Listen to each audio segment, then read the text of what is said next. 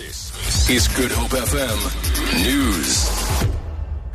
Good afternoon. Cape Flats gang boss George Geweld Thomas has been sentenced to seven life terms in the Western Cape High Court. The 49 year old was convicted on 52 charges. The sentences will run concurrently. Berenice Moss reports.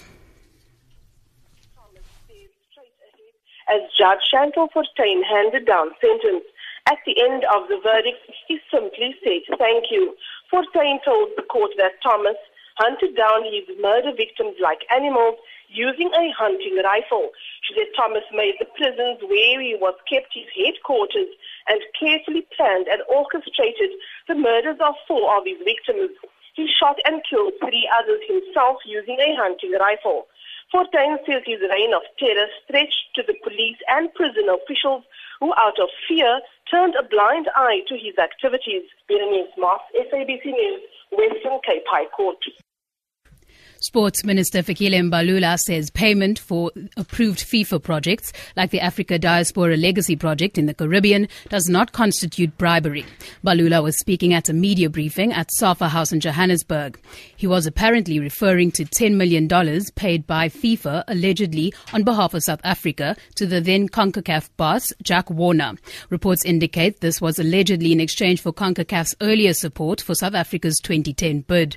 Warner is one of the key accused in the U.S. indictments of various FIFA officials, but Mbalula has again rejected U.S. claims of bribery for support of SA's 2010 bid. Those who allege should prove their allegations. We refuse to be caught up in a battle of the United States authorities and FIFA. We have never been spokespersons for FIFA and do not intend to speak on behalf of FIFA. FIFA has to speak for itself. The case pitting SABC Chief Operating Officer Hlaudi Motsoeneng against the DA will now be heard in the Supreme Court of Appeal in Bloemfontein in September. It was postponed in the Western Cape High Court today. Motsoeneng and the SABC want to appeal a ruling by the High Court that would effectively have led to Motsoeneng's suspension. Last month, the High Court granted the DA's application that Motsoeneng be suspended pending the outcome of his appeal in the Supreme Court of Appeal. This relates to the findings of the public protector against Motsoeneng.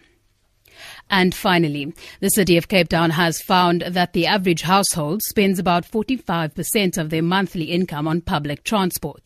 The findings are contained in a newly launched Transport Development Index released by Mayoral Committee member for Transport Brett Heron today. Heron says 95% of low and middle income users use public transport. Lyndon Khan reports. Heron says the research done through the TDI has identified congestion safety, crime, and flexibility as concerns facing consumers, as there is a lack of integration between transport modes. Heron has indicated the city has applied to national government to realign bus and rail networks, merging My City, Golden Arrow, and Metro Rail into one network, thereby reducing congestion and increasing efficiency. Lyndon Khan, SABC News, Cape Town. For Good Hope FM News, I'm Danielle Buze. Get connected. Good. Good. Hope HopeFM.co.za.